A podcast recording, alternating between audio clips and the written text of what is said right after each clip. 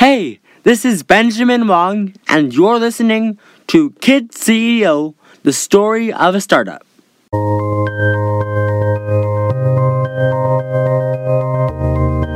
Welcome back to Kid CEO. This is the first episode in the story of a startup, where I document my adventures as a kid in the wide world of business. So, I think as an entrepreneur, one of the biggest questions you have to ask yourself is why am I doing this?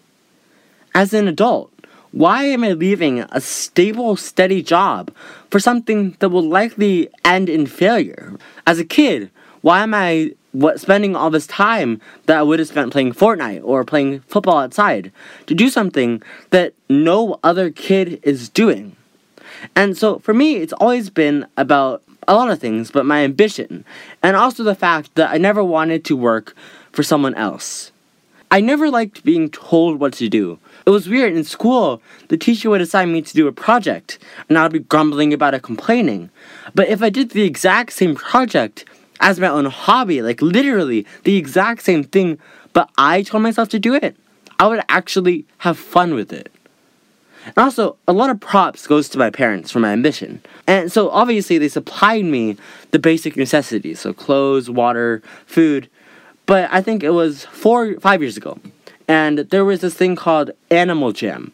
So Animal Jam was like one of these virtual playgrounds kind of where you could create an avatar and socialize with others and do other games, etc. And I really wanted this membership because with the membership, you know, you look good, you can brag in the game, and my parents wouldn't give me the money. It was like $15 a year. But I was really blessed to have a bunch of full grown avocado trees. So what I decided to do was sell avocados to pay for that membership. I think that was really the start of my journey to entrepreneurship. Another time was, I think, 2015, 2016, where Star Wars, it was the new Force Awakens came out. And so, Nehemiah and Nathaniel, two of my best friends, were really excited about um, Star Wars. And we wanted these exclusive Funko Pops. So, what we decided to do was sell avocados on the street, again, to pay for the, these like collectible boxes. So we would pick a bunch of avocados, drive down maybe three minutes, five minutes, and go to the corner and just start waving around avocados. And you know, we actually made you know thirty dollars in an hour, I think. And we thirty dollars was exactly enough to buy the collectible box. Another time I think was in my room. I had this bookshelf under my desk, and I would make little things out of foil and sell them, like little foil bowls or foil um, swans my aunt always brings it up now. It wasn't very profitable business, but it was a good learning experience. In sixth grade, I really liked Shark Tank. And if you don't know what Shark Tank is, it's that show where entrepreneurs come on and pitch to a bunch of investors their ideas. Some of the cool kids, I guess, made this mock handball baseball league.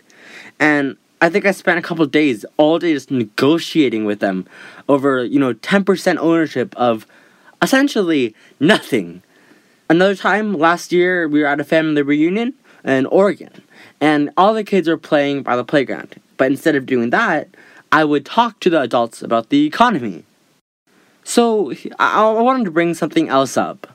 Adults always ask me, and I'm sure I'm not the only kid, what do you want to be one day? It seems like the most cliche question to ask a kid ever. But I have a real I don't hate many things, but I really don't like that question because it's implying that you're a worker, not a leader. I would always respond, I want to be rich one day. I want to be a billionaire one day or a CEO. And I would always feel weird because they're expecting answers like engineer or dentist or doctor. And yeah, most people will be a job like that. But it doesn't encourage people like me to do jobs that are out of the ordinary. Lastly, one of the biggest and probably my number one reason for wanting to be an entrepreneur is I wanted to have a legacy. You know, like 99.9% of the world, when they die, they aren't widely remembered. Maybe they're remembered by a couple um, siblings or family, but the world doesn't remember them. And I did not want that to happen to me.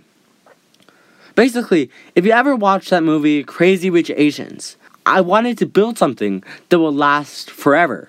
I wanted to have a family house, you know, like a long tower in New York, something that will always be there.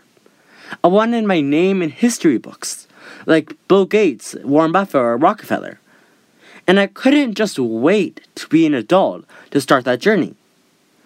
One of my favorite books of all time was Warren Buffett's biography, Snowball. It's a very extremely long book. I read the condensed version, and it's like 700 pages, and there's small font, pages are huge. But it teaches you a lot of lessons, and tells you a lot about what kind of character a wealthy, successful person has to have. You know, when he was 12, 15, Warren Buffett would collect golf balls around golf courses and sell them back to the golf course he would find pinball machines at garage sales and then help his with his friend to put them back together and put them in barbershops to make their money back. You know, he wanted to be rich before he even knew the alphabet. In fact, one of my favorite, the funniest thing in that book was when he was in high school, Warren Buffett, he was making more money than his teachers, which is incredibly ironic. I also think that in many ways, I'm very similar to Warren Buffett. I was reading his book, and I kept, I annotate books, and I kept writing relevant, relevant, relevant, and arrows and highlights to everything. Warren Buffett bought his first stock at age 12, I believe. I bought my first stock at age 10, you know, two years before him. And I remember running into my sixth grade teacher's class at 7 a.m., an hour before school started, yapping about this first stock that I ever owned, AMD, Advanced Micro Devices, and how great it was and how much money I was going to make. And I knew then that I had to set my sights on being an entrepreneur because that's what was meant for me.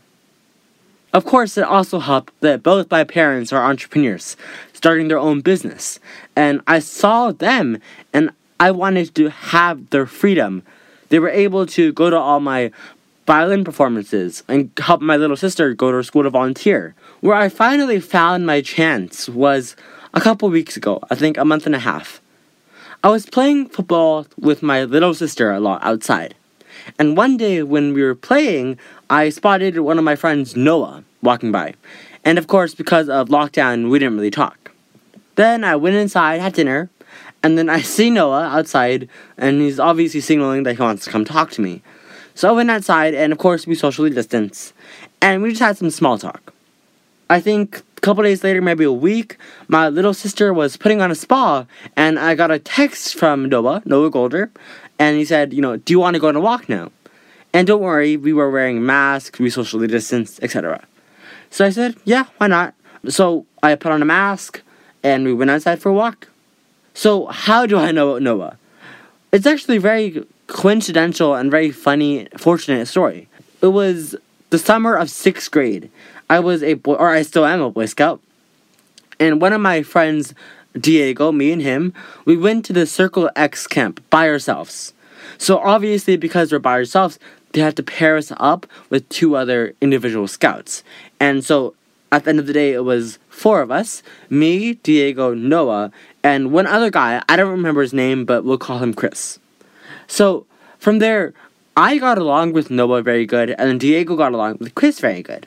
And one day we were talking, I think my mom and Noah's dad, about where they lived. And it was like, where do you live? Upland. And so from there, we found out that we lived like right next to each other. And it was very fortunate that that happened. It was so coincidental. Um, so then we even went to a JavaScript class later. And it was funny because me and him were, I think, the smartest, I guess, of the group. So we would always win these tickets, and every week we would come back with these gift cards to Baskin Robbins or Subway. It, it was really fun. So on our first couple walks, we were talking about a lot of things, but most importantly, Kid CEO. And so I was talking to him about some of the listeners, some of the listener count for Kid CEO. And we were wondering, why doesn't Kid CEO get more listens? Uh, and honestly, Kid CEO does an okay amount of listens, but we could still do better. So my target demographic is kids. And well, not many kids listen to podcasts because there's not a podcast meant for them. Basically, my demographic is a part uh, is a percentage of a very small group of people. Say 10 people out of 100 listen to podcasts. 10 kids out of 100 people listen to podcasts. Now I'm targeting the entrepreneur kids, which is maybe 2%. So two kids out of 100. And so, really, what we're trying to do then is expand the amount of kids who listen to podcasts. And obviously, a little girl isn't going to want to listen to me because it's irrelevant information. My little sister, my older sister, they don't listen to me because they don't need to know what the stock market is. That's not what they're going to do, and it's not what they're interested in. So we wanted to get more kids into podcasts by finding podcasts that were perfect for them. So let's talk about Noah for a bit. He's one of the very few people who's as ambitious as me he wants to be successful just as much as me. And it obviously shows because he's putting the time and work in every day now to help grow this business. We fit together very well as well. He's more skillful. He's he knows basketball. He can code Python. He's much more skillful than me. But where I come in is I'm a better leader and a better communicator. So he brings in the talent and I help lead the company. So when we started the company, Kids Podcast Company, aka Kids PC, everything was going great. Essentially, what we were doing is finding the perfect podcast for every kid. We had beautiful logos, we had a great team, I had new ideas every day. It looked like we were on smooth sailing. But then we came into our first obstacle, which was trademark. So of course we want to protect our name from others using it with, without our permission. But our name was considered too generic as we are literally a kids podcast company. You know, it makes sense, right? So thinking back, this turned out to be a blessing in disguise. Earlier, I talked about being an entrepreneur, and I've always wanted to be one, but I never could because I didn't have the resources or someone to help me. And I think this is the same with plenty of other kids who have great ideas but don't have any way to act on them. And now, because we weren't limited to podcasts, we were able to help me and those other kids. If you know me well, you know that I'm a big Office fan, the TV show. And there's this one episode where Michael goes to Ryan's business school to give a presentation. So he gives this big presentation about how to create your own company. And it's not 100% accurate, of course, but it's a good gist of what, it, what it's about. So, first, we need a problem. We're not going to start a business if the world's perfect, because then what's the point? We determined our problem would be that productive kids who have great ideas, ambitious kids, creative kids, are bored out of their mind because they have all these ideas but they can't do anything about them. And I was one of those kids. So, what Noah and I decided to do was give these kids a platform and the resources to help scale up their business, to build a name for themselves. We'll take little Tommy, and I don't care if Tommy's a podcast host or an entrepreneur or he wants to be the CEO of the next Uber. What we're going to do is we're going to give this Tommy resources and advice and help guide him. So from there, other kids will see that, wow, this ordinary child was able to do so much, and it will inspire them to do the same thing. So soon we'll have a domino effect of a bunch of kids getting ahead of the game. They have their own business and they're not even 18 yet. So after we laid out this plan, me and Noah, we just looked at each other and said, you know, this could be something big. Like what you're hearing? I'm glad. Let me know what you think on our Instagram page at Kids CEO Podcast. Also, if you could leave me a review, it would be greatly appreciated. Thanks so much, and I'll see you next week.